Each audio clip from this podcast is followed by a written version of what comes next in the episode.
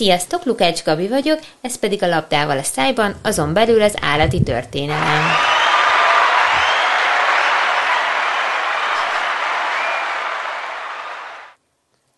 Gondoltam a tanulós adások után, most egy kicsit megint lazíthatnánk, úgyhogy a mai adásban a kutya eledel történetével készültem nektek. Nem tudom, ti gondolkodtatok-e már azon, hogy mióta van kutya eledel?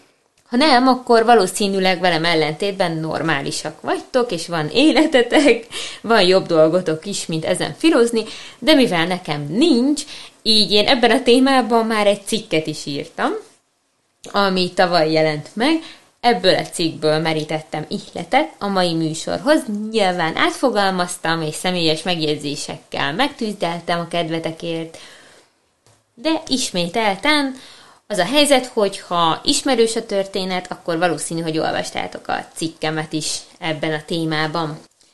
Az én nagymamám még házikosztot adott Morsinak, és hogy biztos jól lakjon a maradékkal, még általában megfejelte ezt a moslékot egy nagy adag kenyérre.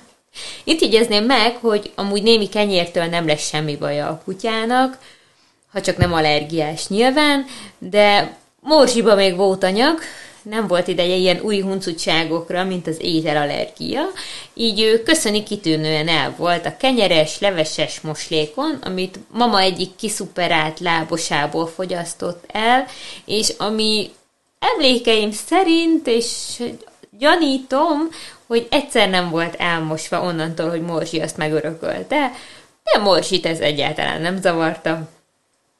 Nekem meg már bűntudatom van, hogyha nem mosom el a kutya edényét egy hétig. Na mindegy.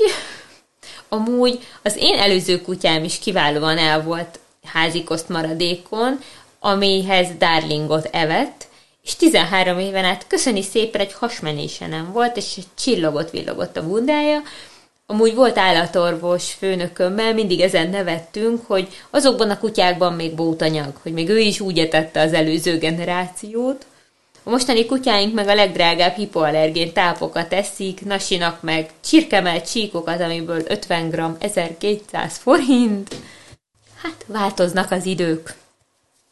Anyway. De mióta etettünk egyáltalán kutya eledellel?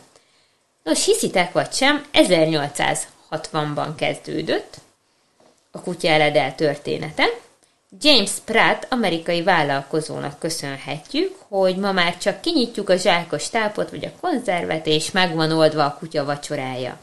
James Pratt ugyanis kiváló üzletember volt, és egy olyan üzleti rést fedezett fel, amit előtte még senki. Ismétlem, 1860-ban járunk, Spratt egy ízben Angliában járt, és arra lett figyelmes, hogy kutyák ülnek sorban a kikötőben, arra várva, hogy a matrózok dobják oda nekik a megmaradt száraz kekszeket.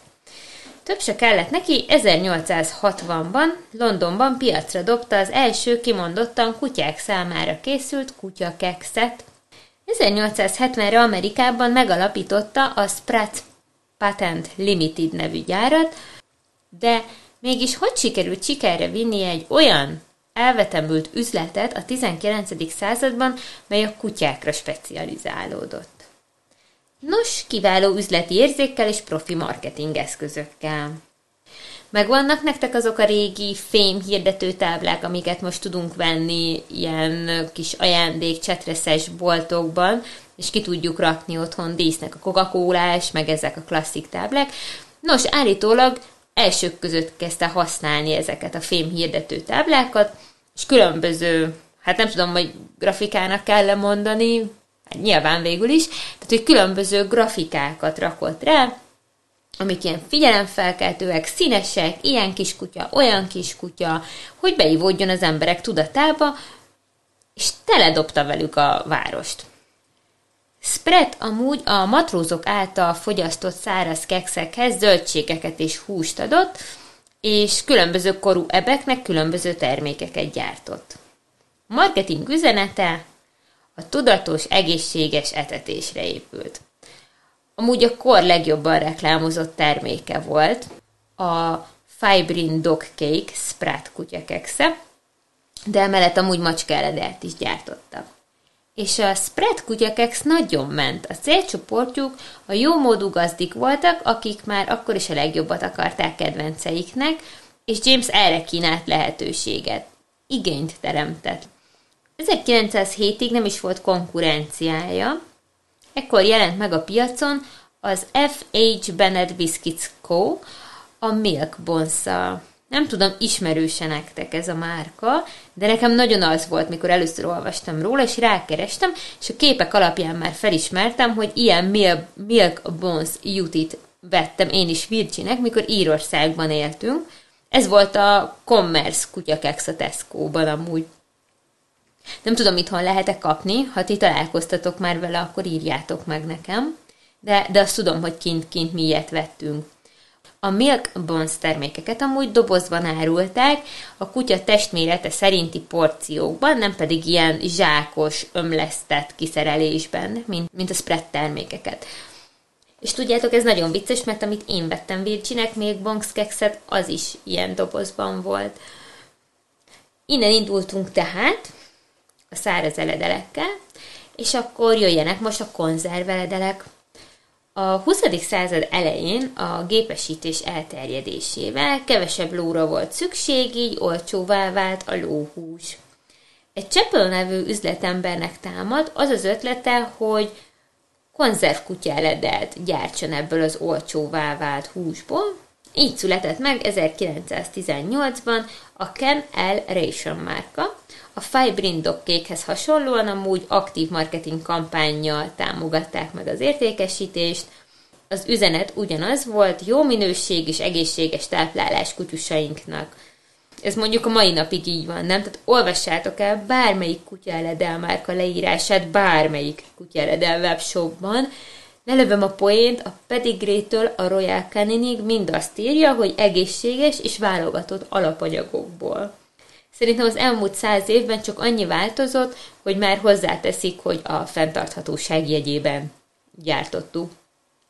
De visszatérve a Canariation konzervekre, ellenőrzött soványvörös húsból készült, hirdették a reklámok, a szlogenjük pedig a My dog is bigger than your dog, azaz az én kutyám nagyobb, mint a tiéd volt.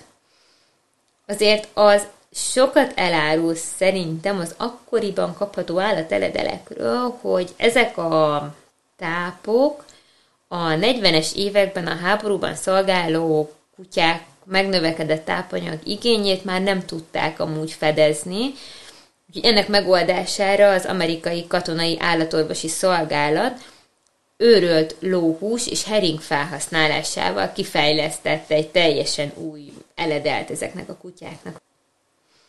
De ugrottam egy kicsit az időbe, menjünk vissza a 20-as évekbe. 1926-ban jelent meg a piacon a Purina. A Purina dokcsóvá, igen, ez ugyanez a Purina, amit most is tudunk venni a kutyának. A Purina amúgy nagyon gyorsan is terjeszkedett, 59-ben felvásárolták az American Crab Meat Company-t, ami a Three Little Kittens nevű macska eredel gyártottak, tehát már ugye macska eredelük is volt. És ami érdekes, hogy a macska eledelükben beltartalma már ekkor eltért a kutya eledelétől, és ők már plusz vitaminokat és nyersanyagokat is hozzáadtak a macska eledelhez, többek között tejet és plusz fehérjéket. Amúgy ők vezették be az extrudálást is az állateledel gyártás során. Majd a 40-es években újra a száraz eledel került előtérbe a konzervvel szemben. Tudjátok, hogy miért? Mert a háborúban minden fémre szükség volt, nem maradt a kutya konzervgyártásra fölösleges fém. Ez csak egy kis háborús fun fakt volt, a háború után amúgy Amerikában virágzott az állateledel de vajon mikor kezdtek el gyógytápokat gyártani a kutyáknak? Ez engem állatorvosi asszisztensként amúgy nagyon érdekelt. De tényleg mit ehetett egy cukorbeteg kutya az 50-es években, nem? Vagy a 20-as években? Vagy nem tudom, a 19. században? Vagy a 19. században még nem volt cukros a kutya? Vagy... Szóval értitek. Na, mindegy. Tudom, hogy nektek van életetek, és nem ezen agyaltok hétvégén, de szerencsétekre én igen, úgyhogy meg tudtam csinálni ezt az adást. Nos, az én forrásaim szerint legalábbis a gyógytápok gyártása a 60-as években indult. Az, hogy ma már találunk vesediétás, májdiétás, gastrointestinál és persze diabetik tápokat, és még sorolhatnám, egy francia állatorvosnak köszönhető, Jean Catherinek. Remélem jól, ejtem, jól ejtem a nevét, főleg, hogy amúgy tanultam franciát a gimiben, vagy legalábbis tanítottak. Anyway, Jean Cateri lovakkal és bikákkal dolgozott karrierje elején, majd 1968-ban kifejlesztette első termékét, a yellow supot, azaz a sárga levest kutyák diétás táplálására. Kitaláltátok már, hogy mely márkák kötődnek Jean Caterihez? Jean Cateri amúgy azt vallotta, hogy a táplálás az egészség alapja. Doktor saját receptjei alapján készült diétás étrenddel segítette a vese és májbeteg kutyák kezelését. A termékeit, most figyeljetek, Royal Canin és Here's Science Diet márka nevekkel hozta piacra. Ezután súlykontroll termékekkel is bővítette amúgy a termékpaláttát. Hála neki a 80-as, 90-es években aztán ugrásszerűen bővült a diétás és nem diétás tápok piaca. Az igazsághoz tartozik azonban, hogy ekkoriban még nem volt eléggé szigorúan szabályozva az állateledel gyártás, ennek eredményeként aztán nem tudom, hogy emlékeztek el, de 2007-ben kibukott, hogy a Kínából érkező olcsó melaminnel szennyezett búza és rizs alapanyagoknak köszönhetően több mint 270 házi állat halt meg veseelégtelenségben, és még ki tudja, hogy hány élt veseelégtelenséggel, ugye? Ez amúgy több mint 5300 termék visszahívását eredményezte és ezzel egy időben Amerikában több mint ezer állat halt meg egy bizonyos csirkecsíkokból készült jutalomfalattól. Most gondoljatok bele, mi is állandóan veszünk Virginek ilyen csirkecsíkokat, meg ilyen hülyeségeket az egyik multinál, és milyen para már, hogy több mint ezer állat meghalt ez miatt, termék miatt. Mivel ez a két esemény, a csirkecsíkos, illetve a melaminnel szennyezett búza és rizs alapanyagok, ez eléggé egybeesett időben, ezért hát ennek eredményeként világszerte szigorították az állateledelek ellenőrzését, hál' Istennek. Ma már persze nem hiszem, hogy egészségesnek tartanánk a Sprat kutyáledelt, de ez nem változtat a tényen, hogy a gazdék már 160 éve is bármit megvettek, ha azt állították, hogy az a legjobb a kutyának. Ennyi lett volna mára az állati történelem. Köszönöm a figyelmeteket, ha még eddig nem tettétek meg, iratkozzatok fel csatornánkra, és ajánljátok ismerőseiteknek is. Amennyiben van véleményetek a műsorról, úgy már Spotify-on is tudtok írni nekünk, illetve minden műsorhoz indítunk szavazást, amiben egy igen-nemmel is kifejthetitek, hogy tetszett, nem tetszett, illetve rakunk ki plusz kérdéseket, hogy melyik a kedvenc rovatotok, szeretnétek-e még ilyen és ehhez hasonló tartalmakat hallani, és akkor ott a tudtomra tudjátok adni, a beszélgetéseket szeretitek, amiket szakemberekkel folytatok, vagy az állati történelmet, esetleg az állatorvosi asszisztens szemmel rovatot, az interaktív rovatot, vagy csak beszéljek nektek a kutya kiképzésről.